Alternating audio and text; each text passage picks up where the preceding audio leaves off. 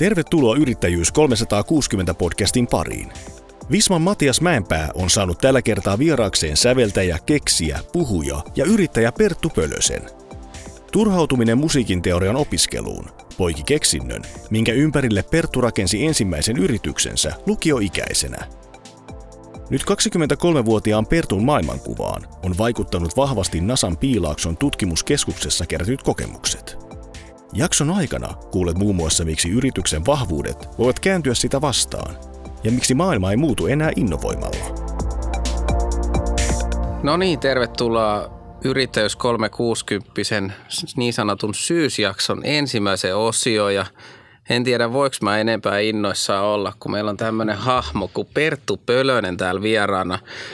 Nettisivu lukee, että sä oot yrittäjä, puhuja, futuristi, säveltäjä, keksijä. Siinä on aika paljon niin kuin kaikenlaista, mutta ymmärsin, että jotenkin nämä kombinaatiot myös varmaan yhdistää toisiaan. Mutta ensinnäkin tervetuloa Perttu ohjelmaan. Kiitos, kiitos. Mikä fiilis? Hyvä fiilis, ihan normipäivä. Itse asiassa kiva olla Helsingissä, kun munkin arki aika pitkälti on sitä, että reissaa Suomeen ristiin rastiin. Niin tänään kun heräsin, että tänään ollaan niin kuin kotona, että ei ole menossa mihinkään. Niin kiva olla täällä. Joo, onko sä kotoisin Helsingistä? Alun perin Nurmijärveltä, mutta Helsingissä asun ja täältä päin sitten vaikutan. Joo. Pakko kysyä, kun oot kuitenkin erilainen persona kuin moni 23-vuotias ja oot saanut paljon aikaiseksi, niin kerroks vähän sun taustoja, että millaisesta perheestä sä oot ja niin edespäin? Nurmijärvellä siis vartuin maaseudulla. Se oli varmasti hyvä paikka kasvaa ja kokeilla, koska oli tilaa ja lääniä siis oikeasti eksperimentoida, siis rakentaa erilaisia juttuja. Ja ehkä se on jollain tavalla vaikuttanut siihen, että mustakin niinku keksiä tuli. Mutta nuoren neljästä sisaruksesta ja meillä oli paljon musiikkia kotona ja se oli semmoinen asia, että kaikki soitti jotain. Mutta mullakin tuli semmoinen vaihe, että en mä oikein niinku musiikista tykännyt ja jossain kohtaa se vähän niinku lopahti. Ja sitten mua kiinnosti säveltäminen kuitenkin paljon, mutta tämä teoria oli sitten semmoinen, mikä vähän oli vaikeaa. Ja sitten mä 15-vuotiaana niin keksin itselleni tämmöisen ratkaisun sävelkello, mikä auttaa ymmärtää asteikkoja ja sointuja. Sitten mä olin siis 15 vastaan, eikä mulla siis perheessä ketään tai koko suvussa ketään yrittäjää tai vanhemmat ei ole muusikoita eikä ollut ketään, kuka auttaa, niin mä olin aika yksin siinä, mutta into oli kova ja sitten loppujen lopuksi lukiossa perustin yrityksen ja voitin erilaisia innovaatiokilpailuja ja se alkoi sitten avaa ovia eri puolille. Mä pääsin erilaisiin tutkimus- ja tiedeyhteisöihin, reissasin maailmalla erilaisissa tiedekilpailuissa ja voitinkin Euroopan suurimman tutkimuskilpailun 18-vuotiaana ja pääsin, tiedätkö, Nobel-juhliin sinne sun tänne ja sitten sävelkellokin sai enemmän tuulta alle ja alettiin sitä niin yrittäjän toden teolla. Mä aloitin siinä välissä opiskelemaan säveltämistä Sibelius-Akatemian taideyliopistossa ja sitten tietynlaisena kruununjalokivenä tähän tarinaan, niin 2 vuotta sitten mä sain mahdollisuuden mennä opiskelemaan tulevaisuuden teknologioita. Eli pakkasin laukut, lähdin Piilaaksoon, opiskelin 5,5 vuotta NASAn tutkimuskeskuksessa, että mitä nämä eksponentiaaliset teknologiat on, mitä disruptio, mitkä on maailman suurimmat globaalit haasteet ja miten niitä ratketaan ja minkälaisia henkoht niin kuin haasteita ja kasvutarinoita niin kuin löytyy sieltä ja näin poispäin. Se siis, kun mä olen 21, niin se aika isolla kädellä muovaa sun ajattelua siihen, että että miten sä näet maailman ja tulevaisuuden, kun sulla on joka päivä sulla on Googlesta ja Stanfordista ja Applelta ja Facebookelta ihmiset kertomassa, että mitä he ajattelee just nyt tästä ja tästä ja tästä.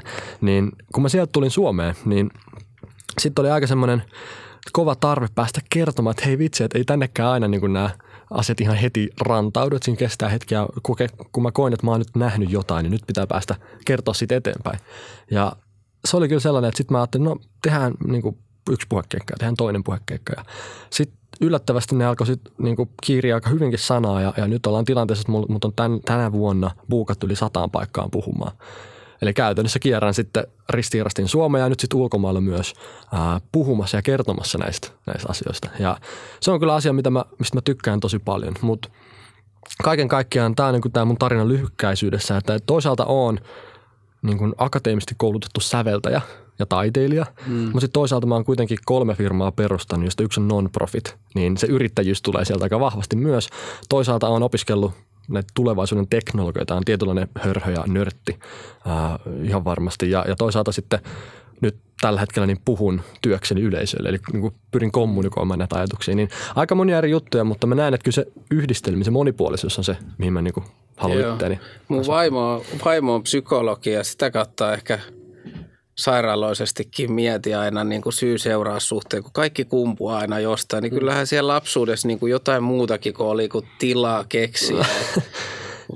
Rohkaisiko sun vanhemmat niin kuin eri asioihin vai mistä niin kuin, sulla on jotain onnistumisia tullut, mitkä on rohkaissut sua eteenpäin?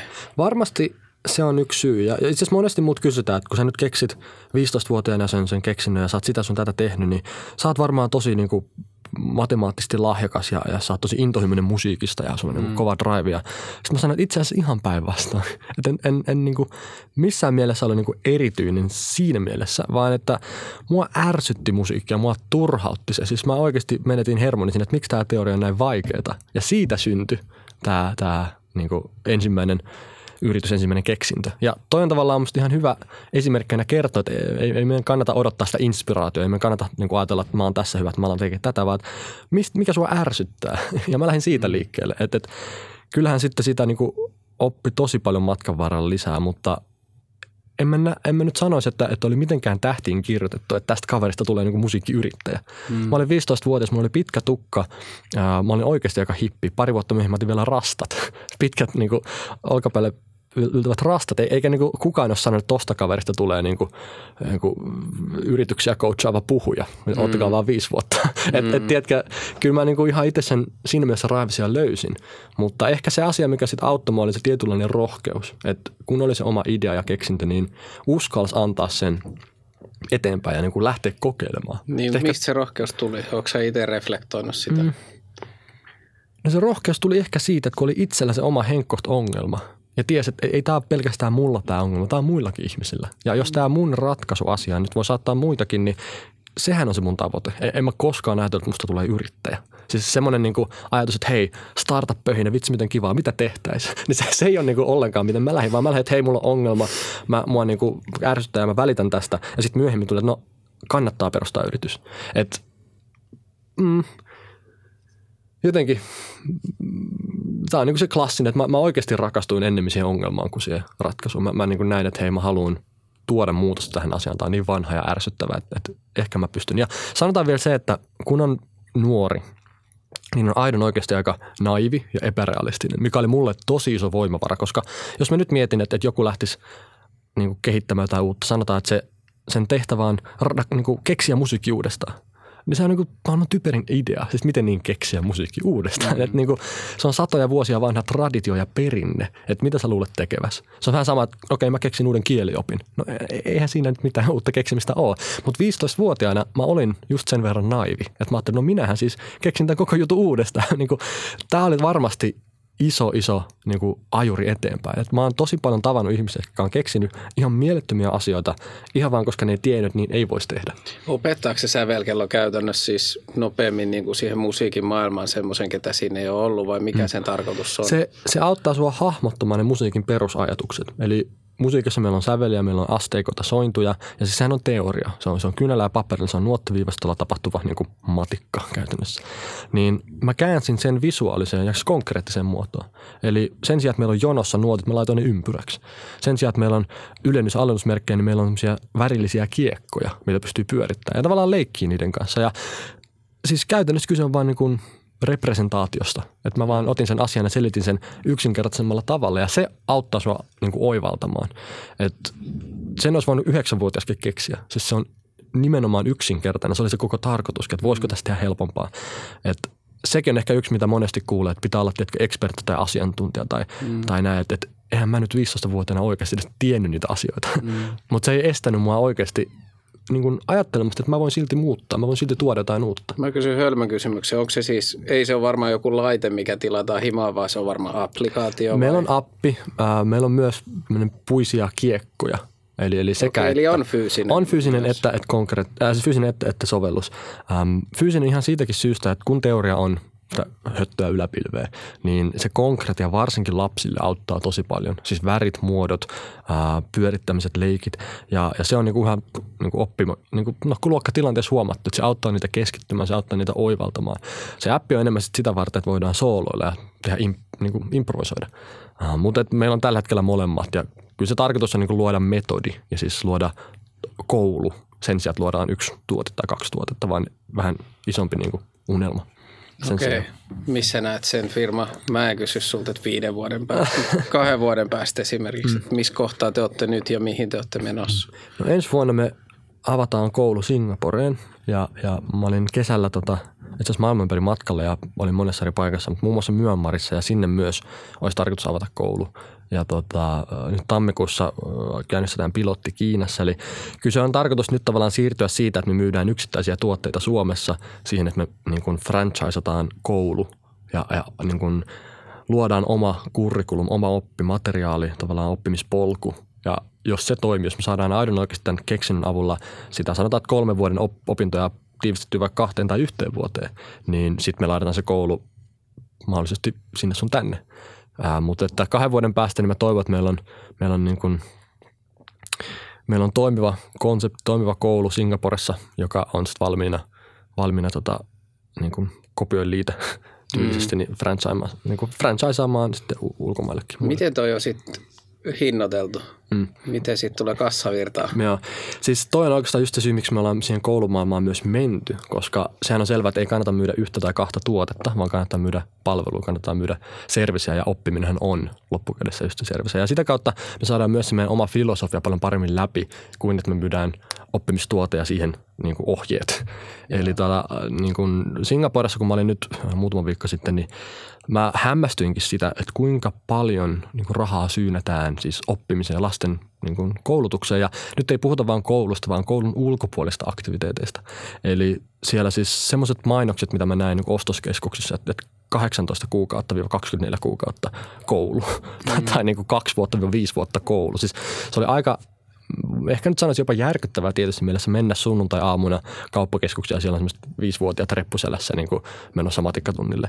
Niin se oli vaan semmoinen, että itse täällä joku uusi pedagogiikka, uusi metodi.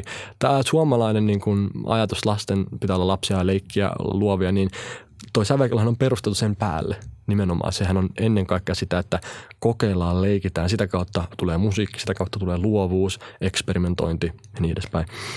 Niin se Singapore vaikutti siltä, että okei, jos nämä nyt jo laskuttaa täällä niin kuin tonni kuussa tältä lapselta, 3-vuotiaalta lapselta, niin markkina on aika iso, markkina aika niin kuin laaja ja ne musiikkikoulut, mitä siellä oli, mä näin, että vitsiläinen, että kyllä mä pystyn tekemään tämän paremmin. Siitä se tuli.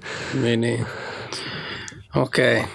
Aikamoista. Onko sulla tiimi siinä tekemässä? Siinä on, alihankintanahan me ollaan tehty appit ja muut. Ja siis siellä Singaporessa on tiimikaveri tai partneri, Kiinassa on samalla partneri, eli on se lokaali niin kuin apu. Mutta Suomessa mä oon tällä hetkellä käytännössä ainoana siinä niin kuin sen oppimateriaalin kehittämisessä niin kuin tein duunia. Ja totta kai kun teen paljon puhekeikkaa, niin sekin on sitten rajattu se aika, mutta se on selvää, että tässä kohtaa kun on tämmöinen kehitysvaihe, niin mennään vähän pienemmällä resursseilla ja sitten kun lähdetään pyörittää sitä bisnestä, niin se on sitten eri. Onko toi vaatinut jo ulkopuolista fundausta, että onko se kerännyt? Me ollaan otettu sijoitus, yksityinen sijoitus, me otin Tekesin projektin kanssa läpi, me tehtiin sillä se appi ja patentteihin ja muihin ollaan saatu myös grantteja. Eli tuosta on mennyt patentit läpi Euroopassa, Jenkeissä, Kiinassa todennäköisesti tulee menemään myös. Eli siinä mielessä uniikki mutta aika pienellä ollaan päässyt liikkeelle kuitenkin. Se appi onnistui pääsee silloin, kun se julkaistiin, niin Apple siis fiituroi sen 100 maassa etusivulla ja se nousi sitä kautta kyllä 10 maassa niin kuin musiikkiäppien ostetuimmaksi siinä paid categoryissa. Se ei tarkoita sitä, että olisi tullut niin kuin miljoonia sisään, mutta omassa kategoriassaan, sen omassa niin kuin itsessään, niin se pärjäsi tosi hyvin. Niin siinä on niin kuin hyvät merkit, että okei, nyt sitten toi niin kuin seed roundissa ollaan tehty ja ollaan niin kuin saatu ensimmäinen validaatio ja nyt sitten selkeästi unohdetaan tämä Suomi ja Eurooppa, vaan mietitään, että okei, Singapore, Kiina, ne on valtavat ne markkinat siellä. Eli sä keräsit ulkopuolista rahaa, kyllä, myös niin kuin yksityistä rahaa, ettei pelkästään Tekesi. Oliko se easy case? Moni meinaa startup-yrittäjä tai meinaa ruveta, niin miettii sitä, että mistä mä sitä alkukassaa sit hankin, että mä pääsen eteenpäin. Siis tavallaan easy, tavallaan ei, koska mikä ehkä tässä haasteena on se, että okei, meillä ei ole mitään buzzwordia tässä mukana. Me ei voida sanoa, että hei, blockchain, tekoäly, nanoteknologia, robotiikka, me niin saman tien tulee kiinnostus. Kun kyseessä on musiikki ja musiikin opetus, niin se rajaa aika paljon ihmisiä heti pois, että jos et ole koskaan mitään soittanut, että koskaan ollut oppitunnilla, niin sä et välttämättä vaan tiedä, mikä se konteksti, mitä me ratkaistaan, mikä se on se asia. Ja siinä mielessä niin me löydettiin sieltä enkelit, joka on niin kuin ollut musiikissa, musiikkibisneksessä mukana ja tavallaan tietää se henkkohti siitä, että hei, mä tiedän, mitä te teette. Mm. Ja se oli tavallaan siinä kohtaa sitten, oli helpompi päästä eteenpäin, mutta niin kuin piti vaan löytää tavallaan ne oikeat tyypit sitten, ketkä tietää, mistä on kyse. No, mitä sä löysit? Se tuli itse asiassa ensiksi meidän suuntaan. Me sieltä silloinen tektoi, mikä tämä on tämä?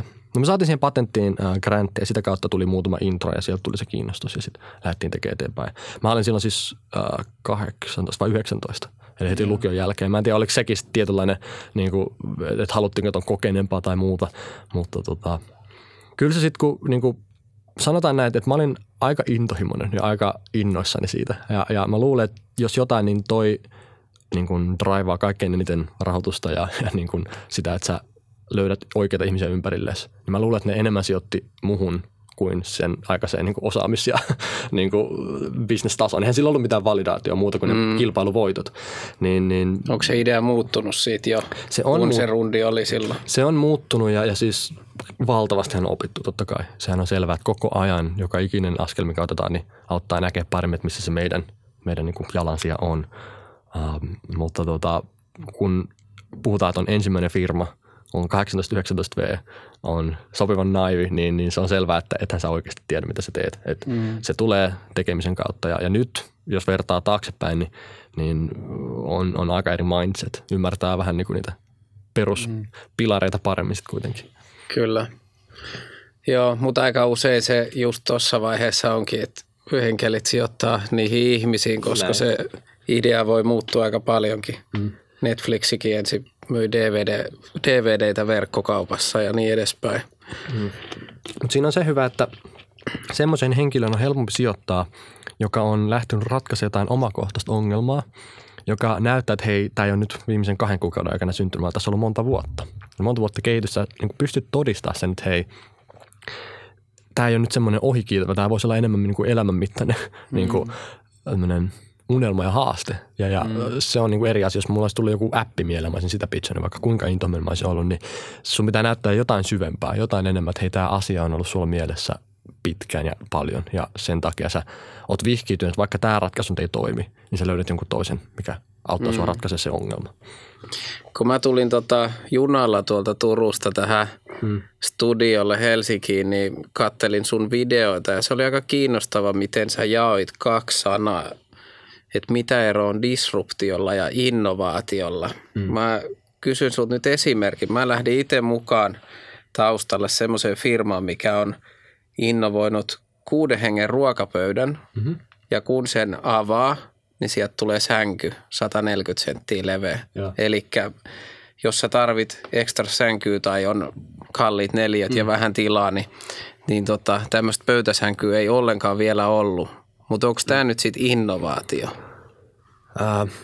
No mä sanoisin, että siinä on aidon oikeasti tehty jotain uutta. Se on ehkä innovaatio siinä mielessä, että se ei luo vielä uutta arvoketjua. Ja siinä mielessä mullistaa tämän markkinaa. Ja tämä on ehkä se erotus, minkä mä teen innovaatio ja disruption välillä. Että innovaatio parantaa sitä, mitä sulla jo on. Se tekee sen saman asian vähän halvemmin, paremmin, nopeammin, tehokkaammin. Tiedätkö, ollaan optimoitu joku prosessi vaikkapa paremmin ja tehdään sitä 10% kasvua. Mutta disruptio saa ne kaikki aiemmat näyttämään turhalta tai tarpeettomalta. Disruptio tarkoittaa sitä, että sä et taistele sitä olemassa olevaa todellisuutta vastaan, vaan sä luot uuden tavan tehdä asioita, joka saa ne vanhat näyttää turhalta. Jos nyt pyysit esimerkkejä, niin vaikka musiikkibisnessä kun ollaan, niin sanotaan, että meillä oli aluksi LP-levyt, millä me kuunneltiin, mutta me innovoitiin, me tehtiin se paremmin, niin me mentiin pienempään ja kompaktimpaan muotoon, eli CD-levyyn. No me tehtiin sekin vielä vähän paremmin, eikö vaan tuli minidisk, eli vielä taas pienempiä, nopeampia, tehokkaampia, isompi. No kuka teki näistä kaikista tarpeettomia? No totta kai Spotify, eikö vaan? Ja se loi sen uuden arvoketjun, se loi sen uuden tavan tehdä asioita.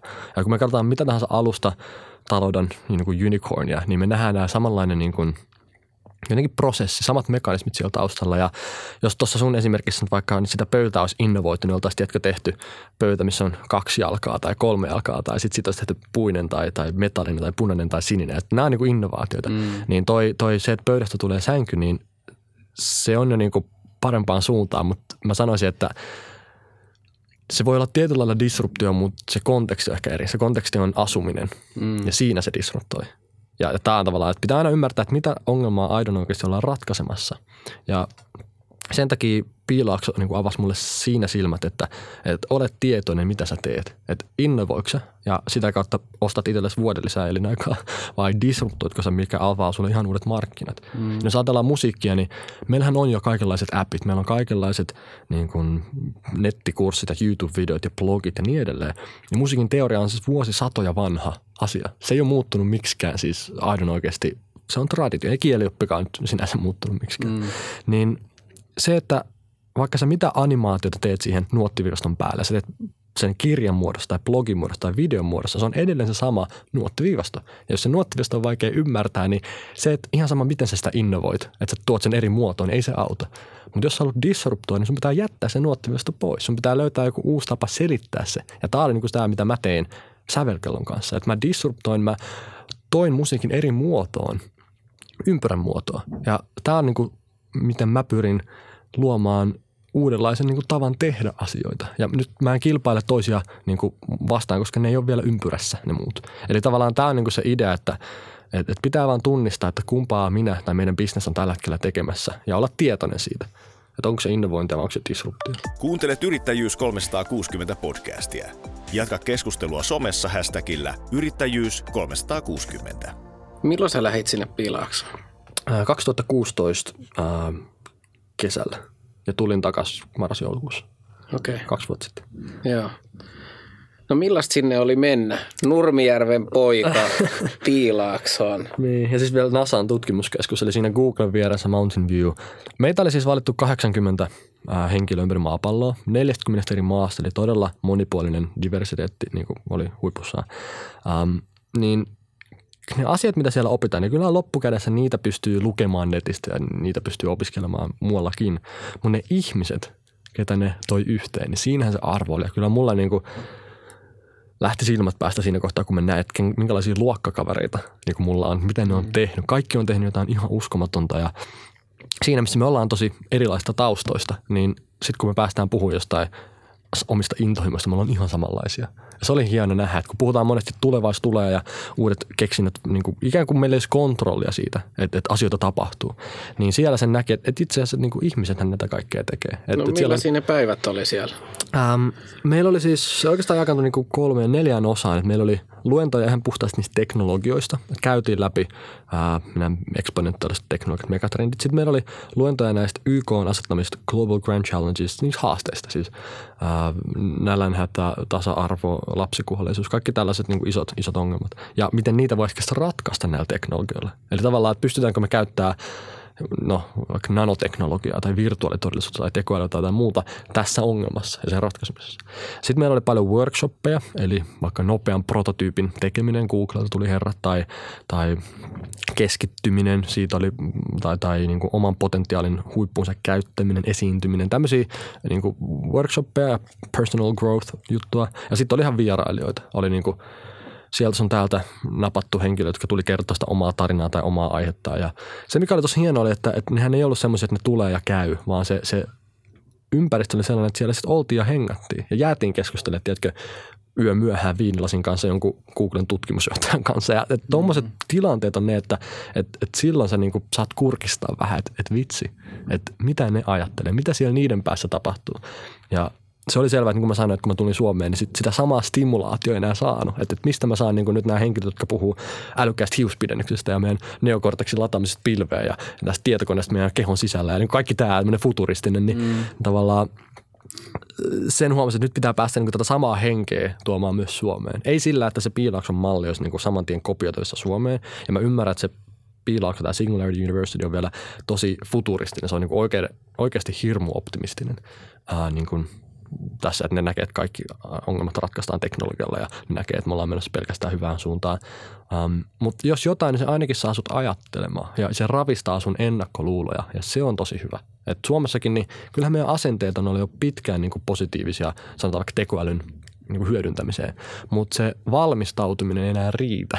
Se, että siitä puhutaan ja siitä tulee joku sanomaan sulle sitä sun tätä. Nyt pitäisi alkaa osallistumaan ja siihen tarvitaan vain sitä rohkeutta, sitä, että ymmärretään, että okei, miten se disruptio toimii ja nyt lähdetään siihen aaltoon mukaan.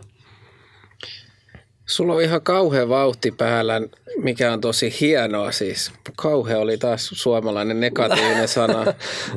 Sulla on mahtava vauhti päällä, sanotaan sitten niin. Niin pakko kysyä, että kun vauhti on päällä ja esimerkiksi semmoinen niin kuin palautuminen ja reflektoiminen on tosi tärkeää, että se kehitys on niin sanotusti kestävää myös yksilön tasolla, niin, niin onko sulla tämmöisiä jotain ihmisiä, ketkä on sulla tässä niin kuin sun matkassa mukana, kenen kanssa pystyt purkaa ja tukee sua ja tämmöistä? Siis tämmöisiä mentoreita niin kuin, tai mentorityyppisiä hahmoja, niin on niitä niin kuin siellä täällä. Ei ehkä sellaista, johonkaan jos niin kuin tosi tiivis, jokapäiväinen suhde siinä mielessä, että ne ehkä on vähän eri kulmissa myös sitten. Ne tuntee mut eri tavalla tai eri puolen musta. Ja mä asun edelleen soluasunnossa osaksi ihan siitä syystä, että siellä on kämppiksiä, jotka ei ole millään tavalla yrittämisen tai teknologian tai muuhun niin kuin ei vaan liity. Siis että tavallaan saa nähdä, niin kuin, ettei ole vain siinä omassa kuplassa. Ehkä se on se, mitä mä yritän sanoa. Ja se on toiminut mullekin tosi hyvin, että pitää huolen siitä, että sä et ajaudu sellaiseen niin kuin liian samanmielisten niin kuin mukaan ja sitä kautta ne pitää sut sit maanpinnalla aika hyvin, kun sä näet, että meitä on moneksi. Mutta jos jotain niin kuin oikein jännää ja makeet tapahtuu, niin kenellä sä sit soitat? Soitatko sä äidille vai soitatko sä jollekin parhaalla friendille vai kenen kanssa sä jaat ne jutut? No, sehän on aika niin kuin fundamentaalinen asia ja semmoinen, mikä pistää, joku suakin raivaa eteenpäin. Niin, muukin kuin se, että sä haluat muuttaa, niin kuin saada se sävelkello nyt niin kuin jokaisen kouluun. Niin. Eikö niin? Kyllä. Siis kenelle mä nyt soitan tai kenelle mä otan yhteyttä, niin ehkä se on just ne tietyt muutamat kaverit, ketkä tuntee mut niin kuin, kenen kanssa on helppo jakaa semmoisia asioita, mitkä on kuitenkin aika erityisiä. Että sekin on se, että kun mäkin on saanut kaikenlaisia palkintoja, sitä sun tätä, niin tavallaan sun pitää tietää, että ketkä on niitä henkilöitä, kenelle tämän voi jakaa niin, että ne tietää, että sä haluat vaan kertoa sen ilman, että siinä on mitään muuta. Ja sen on huomannut myös, että mitä enemmän ihmiset kuulee ja lukee ja niin kun ottaa selvää jostain asiasta, niin sitä vähemmän ne oikeasti tuntee sut. Ja sitä kautta niin varmaan just totta kai vanhemmat tai kaverit ja muut, niin se on tärkeää pitää se mielessä, että muistaa, että kuka sä oikeasti oot, missä sä oot tullut. Kaipaatko sä takaisin sinne Piilaaksoon? Piilaakso, sori, on niin liian laaja käsite. Niin. Tuonne, missä olit? Kyllä tutkimuskeskukseen. Siis se stimulaatio, sitä mä kaipaan.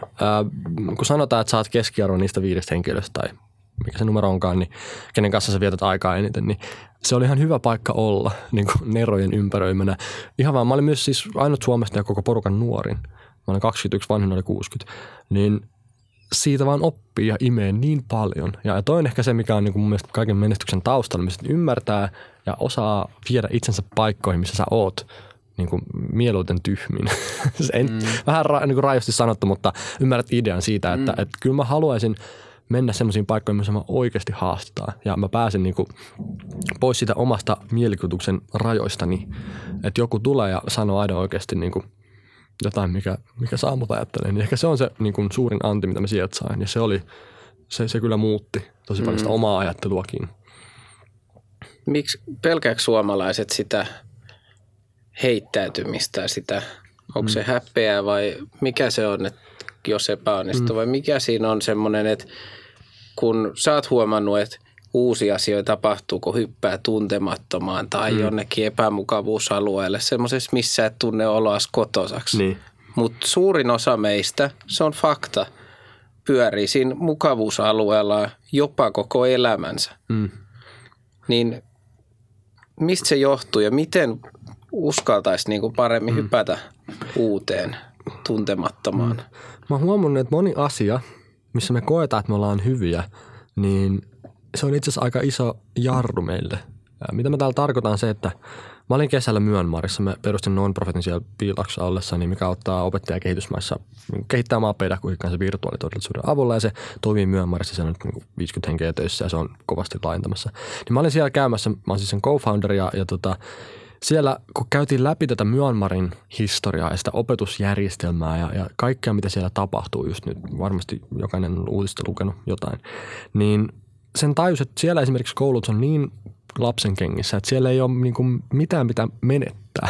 Ja tämä firma, mitä me nyt tehdään ja ylipäätään muut niin kuin vastaavat, niin ne on hirmu rohkeita siinä, että ne haluaa lisätä lisätyn todellisuuden appeja luokkiin. Ne on digitalisoimassa koko niiden oppikirjajärjestelmää, kaikkea. Ja ne on isoja askelia ihan vaan, koska niillä on rohkeus tehdä jotain tuollaista. Niillä ei ole mitään, mitä menettää. No nyt kun mennään takaisin Suomeen ja mietitään, että no Suomi on aina ollut koulutuksen niin kuin tämmöinen kärkimaa ja me ollaan ylpeitä siitä ja se on meidän vahvuus.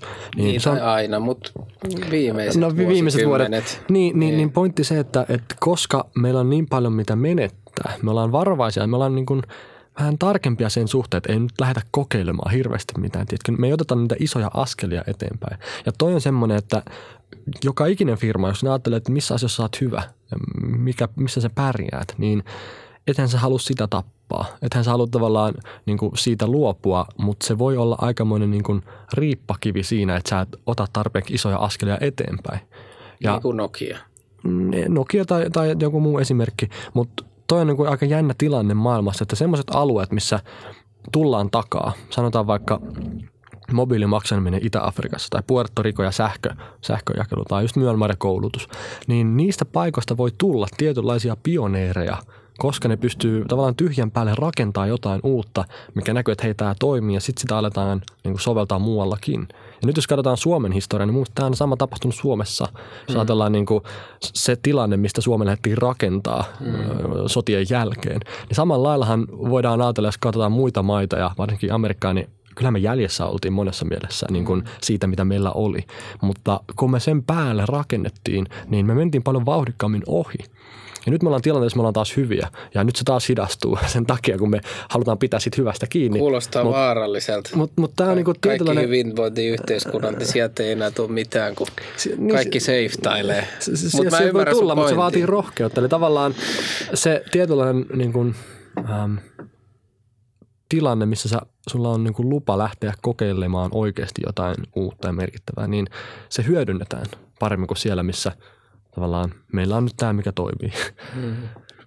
Se ei välttämättä toimi enää kohta. No milloin toi metodi on käytössä suomalaisissa kouluissa? Vai onko meidän fundamentit semmoisia, että se ei sovi tänne? Kai se tänne jollain tavalla. Joo, siis kyllähän sävelkelloa käytetään suomalaisissa kouluissa ja oikeastaan aika puolelta näistä niin kuin tilauksista, mitä tulee, niin menee koululle ja osa menee ihan yksityisille. Eli kyllä sitä käytetään, mutta se semmoinen niin kuin kokonaisuus, että se olisi oma koulunsa tai oma metodinsa, niin siihen menee vielä aikaa. Et noita vastaavia metodeita, Suzuki-metodi tai Color Strings ja niin poispäin, niin niitähän on kehitetty ennen ja ne on jotkut lähtenyt ihan mahtavalla tavalla niin kuin laajentaa ja valottaa maailmaa. Niin kyllä meilläkin ehkä sitten yksi tavoite on tulla samanlaisiksi, että ne ei ole välttämättä se niin kuin klassisin startup-tarina, miten ne niin kuin lyö läpi, vaan se on pitempi juttu, mutta se on sitten aika merkittävä. Että jos lapset ympäri maapalloa saa ensikosketuksensa musiikkiin niin kuin kiekkojen ja ympyröiden ja muotojen ja värien ja leikkien ja pelien kautta, niin silloin mä koen onnistuneen. Että se on se mun tavoite. Mutta Suomi on hyvä paikka kokeilla ja testata. Täällähän tätä on niin kuin pitkälti kehitetty opettajien kanssa, eli kotipaikka. Joo. Onko se ollut paljon semmoista niinku muutosvastarintaa esimerkiksi opettajissa, kenen pitää olla niitä influenssereja, että se menee eteenpäin? No siis ylipäätään koulutus- ja opetussektorissa niin kaikenlainen uuden oppiminen, adaptoituminen ja muuttuminen, niin siinähän tarvitaan koko ajan selvästi, mutta siinä on aina omat haasteensa, että kun on kerran opittu ja ollaan kokeneita ja tiedetään, mitä tehdään, niin siinä on aina oma kitkansa, että mitä tämmöisiä uusia, näitä tulee koko ajan tällaisia uusia juttuja, niin se on selvä, mutta sen takia se validaatio pitääkin tehdä niin huolella ja pitkästi. Että sä et voi vaan mennä ja sanoa, että tässä on nyt uusi juttu, että tehkää ja kokeilkaa, vaan sun pitää pystyä todistaa ja näyttää. Ja sen takia nytkin tämä meidän testijakso niin on niin pitkä kuin onkin, että me pystytään puoli vuotta ja vuosi näyttää, että kiinalaisessa koulussa nämä on nyt tulokset, mitä me saatiin tai että näin ja näin tapahtui. Ja sen jälkeen opettajat sitten alkaa myös uskomaan. Ja sitten on niin kuin myös vähän kättä pidempää, millä näyttää, että hei, me voidaan tehdä tämä sama juttu uudestaan. Mutta se on vähän, on opettajia, jotka on todella niin kuin innokkaita lähteä kokeilemaan ja testailemaan. Mä oon kuullut ihan uskomattomia tarinoita, miten vaikka sitä appia on käytetty asteikkojen harjoituksessa tai ne on kehittänyt sävelkellon bingo-pelejä tai sävelkellon lottopelejä, mikä on niin kuin, se on oikeasti avannut ei vain lasten niin kuin sitä luovuutta ja kykyä, vaan myös opettajille antanut uusia ajatuksia, että mitä voisi tehdä. Ja en mäkään halua rajata sitä liian niin kuin tiukkaa, tämä on se oikea tapa, vaan että se on asia, mikä voi auttaa nimenomaan löytää uusia juttuja musiikista ja se on se niin kuin tavoite. Mutta kaikesta löytyy hyvät ja huonot puolensa. On myös niitä, jotka sitten näkee, että musiikin, siis yksi blogiteksti, missä kommentoitiin sävelkelloa, niin kirjoitettiin, että musiikin pitää tuntua vähän hankalalta. Se on vaikeaa, se pitää olla, se on teoriaa, se on matikkaa, se on muistamista. Ja on niin kuin henkilöt, jotka ajattelee näin, että mulle se opetettiin näin, niin kyllä se jatkuukin näin. Että se on vähän, että mistä kulmasta asiaa katsoo. Mutta mä näkisin, että jos katsotaan vielä vähän isommalla pensselillä, perspektiivillä katsotaan asiaa, niin ei sävelkellokaan loppukädessä, ei se pyri opettaa vaan musiikkia, vaan se, mitä mä arvostan, on luovuus, kommunikointikyvyt, improvisaatio, sooloilu, leikkiminen, yhdessä tekeminen. Ja musiikki on yksi parhaista välineistä auttaa lasta pääsee tämmöisiin tunteisiin ja asioihin kiinni. Miten sä opetat luovuutta, miten sä opetat tulkintaa tai tunnetaitoja tai yhteistekemistä, niin me ei voida opettaa niin kuin niitä yksinään tyhjiössä, mutta me voidaan opettaa niihin johonkin liitettynä. Ja jos saatetaan musiikki, miten opetetaan luovuutta ja tunnetaitoja, niin musiikki voi olla tosi hyvä katalyytti näihin asioihin. Mutta jos musiikki on vaikeaa, sä et pääse alkuunkaan, kun teoria on niin hankala, että sä et tiedä sointua tai säveliä, niin sit sä et pääse loppuun. Ja tää on tavallaan se, mikä nyt sävelkello ratkaisee. Se auttaa sua olemaan luova, tekemään asioita sitä kautta ja paljon syvemmällä olevat fundamentaaliset niin kuin arvot, niin niitä päästään kehittämään. Musikaalisuus on yksi niistä, mutta se ei ole se, että osaatko sä intervallit ja niin kuin sointuasteet ulkoa, vaan se on enemmän, että hei, me opetan sulle jotain, mikä kestää aikaa enemmän. Nämä asiat, mitkä sä opettelet ulkoa, sä unohdat. Mutta ne asiat, mitkä sä ymmärrät, sä muistat ikuisesti. Yeah. Kuuntelet Yrittäjyys 360 podcastia. Jatka keskustelua somessa hashtagillä Yrittäjyys 360. Hei, mennään takaisin tuohon sun puhujarooliin. Mä opin viime viikolla, Andre Noel Schaker kertoi mulle, että tutkimuksen mukaan toisiksi eniten, mitä ihmiset pelkään, niin on julkista esiintymistä. Onko? Arvoa, mikä oli ensimmäinen. No. Mikä se voisi olla? Mitä ihmiset pelkää maailmassa kaikista eniten? Joku petetyksi tuleminen, häpeä, yrittäminen. Käärmeet. Okei. Kuolema oli vasta jossain siellä 7. Se oli vähän erikoista, mutta kuitenkin ihmiset pelkää tai jännittävät, niin jännitätkö sä vielä, kun sä menet spiikkaamaan? No, kyllä siitä varmaan aikarutiini tulee, jos 100 vetää vuoteen. Joo, siis ehkä se riippuu, että mitä jännittää. En mä sitä jännitä, että mä menen lavalle ja muut loppuisi juttu kesken. Kyllä asia riittää. Mutta ehkä sä jännität sitten vähän eri asioita, että ymmärtääkö sitä mut oikein. No ehkä ei nyt suoranaisesti jännitä, mutta siinä tilanteessa voi olla jotain asioita, mitkä niin kuin mitkä saa sut miettimään, mutta en mä niinku jännitä. Ja siis pieni jännitys on hyvä. En mä niinku koe sitä negatiiviseksi. Mä voin tuntea omassa kehossani niinku jotain, että okei, nyt on joku, mikä saa mut niinku vireille hyvin.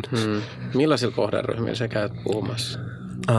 Nämä yleiset teemat niinku tulevaisuuden teknologioista muutoksista ja koulutuksista, taidoista ja tulevaisuuden työstä ja näistä, niin nehän on aika laajoja ja sitäkin kautta mun yleisö on ollut hirmu laaja. Se kulmahan aina riippuu, että kenelle puhuu, mutta jos nämä on ne teemat, niin viimeisimpänä mä oon ollut puhumassa koulutusalan ihmisille, järjestöille, mä oon ollut puhumassa mediataloille, tekkifirmoille hallinnon, niin kuin ministereille esimerkiksi. Sitten on firmojen ihan omia tilaisuuksia tai IT-tekkialan niin kuin eventtejä.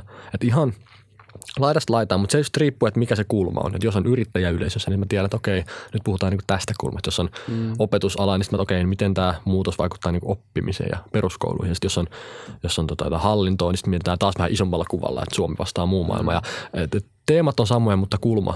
Se aina niin kuin... Mikä sun tavoite on siinä, kun sä meet lavalle? Onko se muuttaa niiden ihmisten ajattelua vai mikä? Mä tykkään niin kuin hellästi provosoida. Tarkoitan sitä, että mieluummin antaa ajatteluaihetta, kun jättää kylmäksi. Ja kyllä mä niin kuin yleensä noudatan vähän sellaista kaartaa, että mä aluksi pyrin vähän niin kuin leikkisesti sanottuna rikkomaan niiden mielet ja laittaa sen palasiksi ja niin kuin heittää semmoista matskua, mikä saa sut vaan ajattelee vähän isommia ja vähän perspektiivejä. Sen jälkeen, ehkä se jälkipuolisko on sitten enemmän sitä, että sit mä otan ne palasit ja kasaan se uudestaan, mutta vähän niin kuin ehommaksi ja isommaksi ja paremmaksi. Eli se vaatii sen, että jotta sä näet ne mahdollisuudet, niin sun pitää eka nähdä se muutoksen niin kuin merkitys. Ja mua ärsyttää puhua muutoksesta, kun se sanakin on yksistään semmoinen, niin kuin, että muutos, mutta kun on vaan hyviä esimerkkejä, siis evidenssiä, konkreettisia asioita, mitä näyttää, niin ei kukaan voi olla niin kuin huomaamatta sitä, että mitä maailmassa tapahtuu. Ja kyllä toi niin kuin, mun tavoite on jättää ne semmoiseen tilaan, että ne näkee, että niin kuin meillä on paremmat edellytykset tulevaisuudelle kuin koskaan ennen, mutta se vaati just sen, että mut herätettiin vähän niin kuin, ja rikottiin eka miettimään, että miten nämä niin kuin perustavanlaatuiset asiat oikein on. No miten sä saat sen yleisön niin sanotusti hereille ja ärsytettyä vähän niin, että niillä on ystyrät pystyssä? Mä rikon joitain ennakkoluuloja. Yksi asia, minkä mä Piilaaksosta opin, on se, että jos kaikki ajattelee, että sulla on hyvä idea, niin sä oot myöhässä. Toinen mä opin just se, että maailma ei muutu innovoimalla enää. Ja mä heitän tämmöisiä niinku, tiisereitä, sitten mä niinku selitän, että miksi. Ja mä niinku pyrin osoittaa niille, että sanotaan vaikka näin, että jos sä oot milleniaali, niin sulla on ehkä semmoisia taitoja tai tietoja, mitä sillä vanhemmalla polvella ei ole. Jos katsotaan historiaa, onko koskaan ollut tilannetta, missä aidon oikeasti tulevaisuuden selviytymisen kannalta niin nuorempi polvi olisi tiennyt jotain, mitä vanhempi polvi ei tiennyt. Eli aina on taidot siirtynyt isältä pojalle, äidiltä tyttärelle, aina vanhemmalta polvelta nuoremmalle polvelle. Nyt ehkä ensimmäistä kertaa historiassa me ollaan tilanteessa, että taidot, asenteet ja arvot itse asiassa siirtyykin sieltä nuoremmilta sille vanhemmalle polvelle, joka on nähnyt sen muutoksen, mutta ei ole enää mukana siinä. Ja tällä tavalla, kun niinku, vaan niinku antaa muutamia esimerkkejä, niin ne niinku huomaa, että okei, 23-vuotias, niin silloin on ehkä jotain pointteja tuossa ja se niinku on ehkä nähnyt maailmaa ja syntynyt vähän erilaiseen tilanteeseen kuin me, niin ei mulla ole koskaan ollut haastetta siinä, että mä olisin saanut ihmisiä kuuntelemaan tai muuta. Päinvastoin. Siis se on ihanaa, että niin kuin mieluummin astuu vähän varpaille kuin, niin kuin sanoo asioita niin kuin harmaasti. Mutta on ihan hieno kuulla, koska sä menet rikkomaan ihmisten niin kuin ajatuksia osittain, niin ne kuitenkin on avoimia ja uteliaita sille uudelle. Se voisi myös olla toisin, että sä tulisit omalla tavallaan torjutuksi, koska ei halua niin kuin, itse antaa sitä mahdollisuutta, että hei, mä ajattelen tästä asiasta ehkä väärin tai että sitä voisi ajatella myös toisella tavoin. Niin ja siis semmoinen pelottelu on aivan turhaa ja tyhmää, semmoinen, niin kuin, että niin kuin pelotellaan ja sitä kautta niin tehdään bisnestä. Sitä voi tehdä tiettyyn pisteeseen asti, jos ymmärtää ja oikeasti tajuaa, että sun pitää sitten näyttää se toinen puoli siitä asiasta.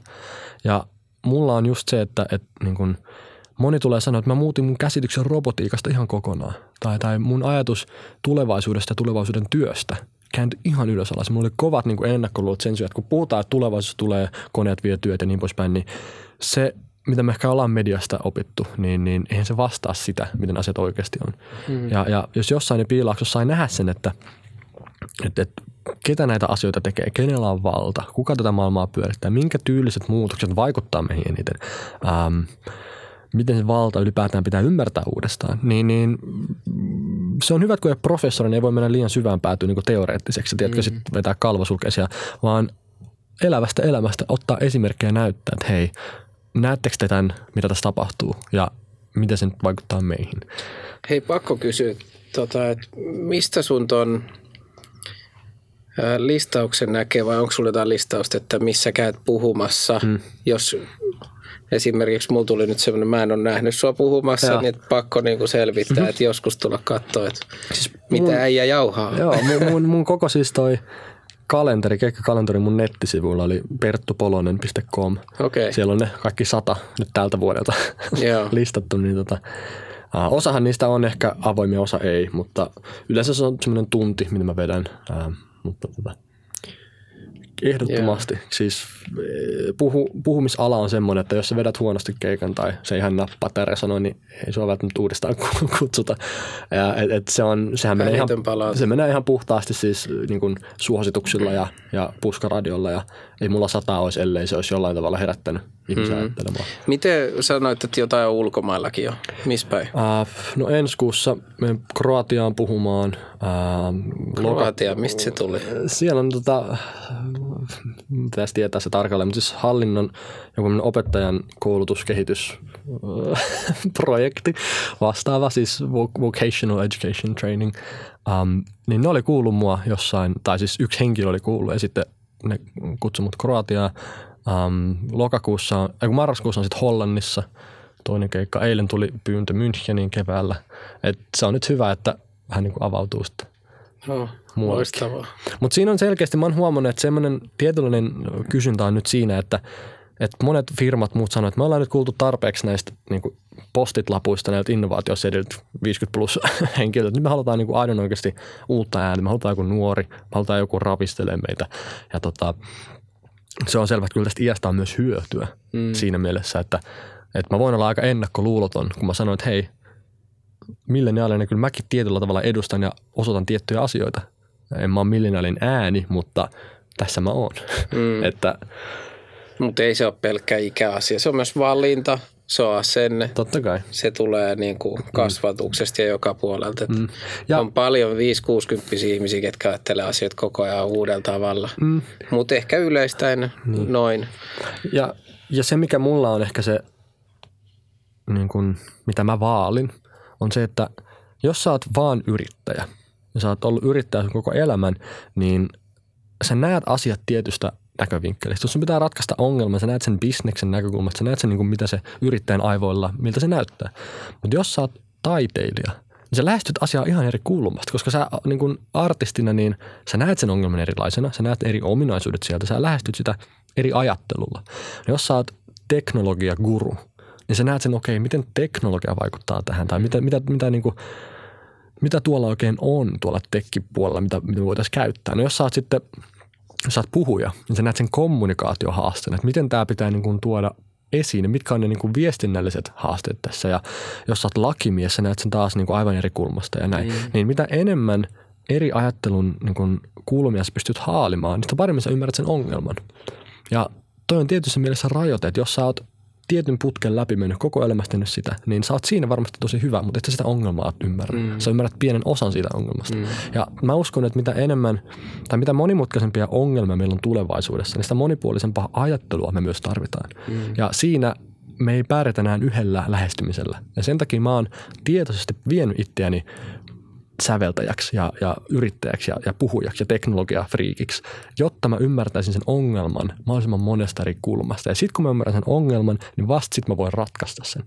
Ja tää on semmoinen, että varmasti tää niin kuin sillisalaatti, mikä mä oon, niin se auttaa mua sitten observoimaan vähän eri tavalla eri asioita kuin henkilö, joka niin kuin haluan mieluummin nähdä sen yhdestä kulmasta tosi hyvin. Molemmilla on puolensa. Mä en ole sitä sanomassa, että niinku, ettei niinku spesialisteilla ja muilla olisi jotain niinku virkaa, mutta ehkä mä luulen, että mä toivon, että mä pystyn näiden niinku kokemusteni niinku, puolesta sit löytää vähän eri leijereitä asioista kuin muuten. 10 vuotta sitten suorataisi kutsuttu visionääriksi. Nyt sä oot futuristi ja noit kaikkea. Mä en tykkää siitä futuristi-sanasta oikeastaan. Etkö? Se, ei. Mikä siinä? Sanotaan, että Suomessa mä voin kutsua itseäni futuristiksi, mutta en mä Piilaaksossa kutsu itseäni futuristiksi. Että se on vähän Tavallaan mä voin mennä sinne niin kuin futuristikärkeen. Me voidaan aloittaa puhua niin kuin oikeasti crazystä jutusta, mutta ei siitä ole vielä niin kuin, me voidaan puhua etiikasta, moraalista ja muusta, mutta se ei ole niin kuin se, mitä mä täällä oikeasti puhun ja sanon. Mä puhun paljon konkreettisemmin niin kuin niistä seuraavista asioista. Kuuntelet Yrittäjyys 360 podcastia. Jatka keskustelua somessa hashtagillä Yrittäjyys 360. Sä haluat tosi isosti oppia, niin mitä sä haluat oppia seuraavaksi? Mulla on huoneessa semmoinen valtava valkotaulu, mihin mä kirjoitan. Mä heitän mun aina aivot siihen, niin kuin, että mitä asioita mulla on mielessä. Ja mulla on siinä lista asioita, mitä mä haluan oppia. Ja siinä on vaikka mitä. Siis mulle oppiminen on myös tietynlainen rentoutumiskeino, mikä voisi kuulostaa oudolta. Mutta jos sanotaan, että mulla on tilanne, että mä haluan nyt niin kuin saada breikin arjesta ja mä haluan niin kuin hetkeksi käpertyä omaan koloon ja niin kuin saada nollattua aivot, niin mä en välttämättä katso Netflixiä, vaan mä uppoudun johonkin asiaan, mikä mua kiinnostaa. Ja se saa mut unohtaa ajantajun, se saa mut niin kuin unohtaa kaiken muun. Ja mitä nämä tämmöiset asiat on, mitä mä oon sitten miettinyt itselleni, niin siellä on luottamuksen evoluutio, että miten luottamus on oikeasti pitkän ajan aikana muuttunut. Siellä on peliteoria, siellä on ne alkeelliset ensimmäiset mekaaniset tietokoneet, siellä on ruusujen ja niin kuin noiden, no ruusujen kasvattaminen, mikä tämä on tämä, mitä tulppaanit, niin tulppaanien kasvattaminen, kun se on niin kuin siinä oma prosessinsa. Ja, siellä on niin kuin, Penrose tiilit, mikä on geometrinen niin haaste, kiertosymmetria, niin brittifyysikko. Siellä on tämmöisiä juttuja, siis niin ihan laidasta laitaan. Siellä on Keplerin Harmonica Mundi -teos, missä maailmankaikkeus ja musiikki ja tähdet ja kaikki. Niin kuin, mä näen, että mä oon vaan sellainen tyyppi, että kiinnostaa. Että se on paljon parempi tapa niin kuin saada pieni breikki arjesta. Opiskella jotain tulppaanien kasvattamista kuin katsoa jotain hömppää. Perus 2-3 vähän jantteri. Eikö sä kattonut edes Netflixin Black Mirroria? No oon. Sen mä oon kattonut ja siitä saa hyvää stimulaatiota, kun siitä on puhuttu. Mun mielestä se on aika hurja.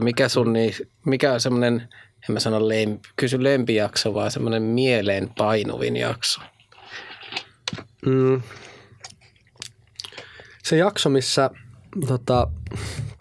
tämä kaveri tai tämä pariskunta, mies kuolee ja sitten nainen lataa sen sometilit ja muut ja tekee siitä botin ja alkaa keskustella sen kanssa siihen surunsa vastaamalla. Ja, sitten siitä tuleekin robotti ja sitten tulee humanoidi ja mennään eteenpäin. Niin se oli kiva, koska se nosti ihanasti ajatuksia. Totta kai siinä, joka jaksossa on aina yksi piste, missä huomataan, että nyt mentiin niin kuin yli sen tavallaan sen, mitä niin kuin konkreettisesti voisi tapahtua tai mitä me ehkä ajatellaan. Mutta se nosti hyvin ajatuksia, koska mä muistan, että Ray Kurzweil, tämä keksijä futuristi, siis Singularity perustaja, niin kertoi, mä en muista, että kuka tämä esimerkki, mutta sehän on tehty jo. Että joku oli ottanut sen vaarinsa, niin kuin kaikki kirjat ja muut, ja laittanut digitaaliseen muotoon ja tehnyt botin, ja nyt sen lapsenlapset keskustelee, chattailee sen kuolleen vaarin kanssa. Ja se oli silleen, että tämä jakso on, niin kuin, mä oon nähnyt tämän jo, niin tämä on tehty jo. Mutta siinä kohtaa, kun se meni siihen, että se tuli se robotti, mä olisin, että wow, että nyt on jännä. Mutta se nosti tosi hyviä pointteja siitä, että mitä kommunikaatio on vuonna 2018. Me ollaan ymmärretty moni asia, me ollaan ajateltu, että me ollaan ymmärretty. Sanotaan, että kommunikaatio ei vaan yksinään, vaan valta, köyhyys, yksityisyys vaikkapa. Yksityisyys on ihan eri asia 80-luvulla kuin 2018. Valta on ihan eri asia 2018 kuin 40 vuotta sitten. Samoin kommunikaatio. Niin tämmöiset asiat meidän pitää ymmärtää, ehkä määritellä uudestaan. Ja tuossa oli hyvä esimerkki siitä, että aidossa parisuhteessa niin sä oot erilainen kuin sä oot robotin kanssa. Sä oot chatin kanssa erilainen kuin sä oot normaalisti. Ja se, että joku ei reagoi kuin ihminen, niin sehän on ärsyttävää. Ja siinä päästään siihen, että mitkä on ne asiat, mikä tekee meistä ihmisiä loppukädessä. Toisko, jos on näistä asioista kiinnostunut ja haluaa vähän päästä aluille, niin voisiko se Black Mirror olla semmoinen hyvä startti? Black Mirror on hyvä, ehdottomasti. Sitä kannattaa katsoa. Se on hauskaa. Kyllä. Jotkut jaksot on itse ollut pakko katsoa niin kuin muutaman kerran. Joo. Niin muistella, että miten se menikään. Luetko sä kirjoja? Joo, ehkä enempi kuuntelen. Enkä vaan kirjoja, vaan siis podcasteja, TED Talksia ja erilaisia videoita. Siis mä oon aika suurkuluttaja tuossa suhteessa, että mä heitän niinku informaatiota omaan päähäni koko ajan. Mm. Mutta joo, ehkä kuunteleminen on mulle se parempi muoto just nyt kuin lukeminen. No onko sulla jotain podcast-sarjaa tai äänikirjaa vaikka ton Black Mirrorin lisäksi, mikä olisi hyvä suosittelu? Mä en tiedä, onko se niinkään niinku yksi tietty vai enemmän se tapa, että pitää opetella kuuntelemaan, opetella lukemaan. Ja mä oon kuunnellut, mä kuuntelen päivittäin niitä TED Talkin podcasteja, mä kuuntelen Sarasvuon näitä Yle-juttuja, mä kuuntelen Jenkeistä. Sä kuuntelet Jari kanssa. Se oli vähän yllätys, mutta hyvä. Joo, siis kato se on ihanaa, kun löytää ihmisiä, jotka on eri mieltä itsensä kanssa. Ei siinä nyt Jari ole eri mieltä mun kanssa, mutta pointtina se, että sähän opit silloin enemmän nimenomaan itsestäsi kuin siitä toisesta. Mm. Ja niin pitkään, kun sä oot samanlaisten ihmisten kanssa, niin et sä opi itsestäsi mitään. Mutta kun sä näet ihmiset, jotka ajattelee eri tavalla, sä mietit, miksi mä ajattelin itseasiassa näin? Mihin tää mun ajatus pohjaa? Ja sen takia niin mä ottaisin mieluummin sitä niinku vertikaalia, erilaisia podcasteja kuin yhtä vaan. Mutta mä tein just tämmöisen 51 kirjan listan itselleni, mitä mä haluaisin lukea. Et siinä kyllä riittää niinku referenssejä, mutta... Et sä sitä nettisivulla jakanut? No sen voisi jakaa kyllä. Se ihan hyvä idea. Ihmisiä voisi kiinnostaa. Varmasti kiinnostaisi, joo. Ja nekin on siis otettu sieltä sun täältä, siis Piilaaksesta ja muualta, niin kuin ihmiset on sanonut referenssejä. Niin, onko sä tavannut Jari? En ole itse asiassa. Se voisi olla kiinnostava. Mä haluaisin olla kärpäsenä katos, kun te rupeaa sitten tutustumaan keskenään. Siis mä oon kirjoittamassa kirjaa ensi vuonna ja mä oon parin vuoden ajan kerännyt itselleni materiaalia siis monistani lähteistä. Mulla on 1,5 vihkoa täynnä siis matskua. Siis semmoisia asioita, mitkä on mua resonoinut. Ja mä oon sen muuttaa kirjan muotoon ja mä ajattelin, että olisi ihan hyvä mennä haastaa myös Jaria jossain asiassa ja jutskata lisää. Joo. Mutta mä kyllä näen sen, ei nyt sillä, että Jari olisi vanha tai kukaan muukaan olisi vanha, mutta siis ylipäätään dialogi eri sukupolvien välillä. Tässä ajassa musta niin kuin äärettömän tärkeä just sen takia, että me saadaan jonkinlainen konsensus. Että kun me puhutaan vaikka rakkaudesta, kun me puhutaan vallasta ja köyhyydestä ja yhteiskunnasta, niin voi olla, että nämä eri sukupolvet ajattelee aika eri tavalla jostain asioista.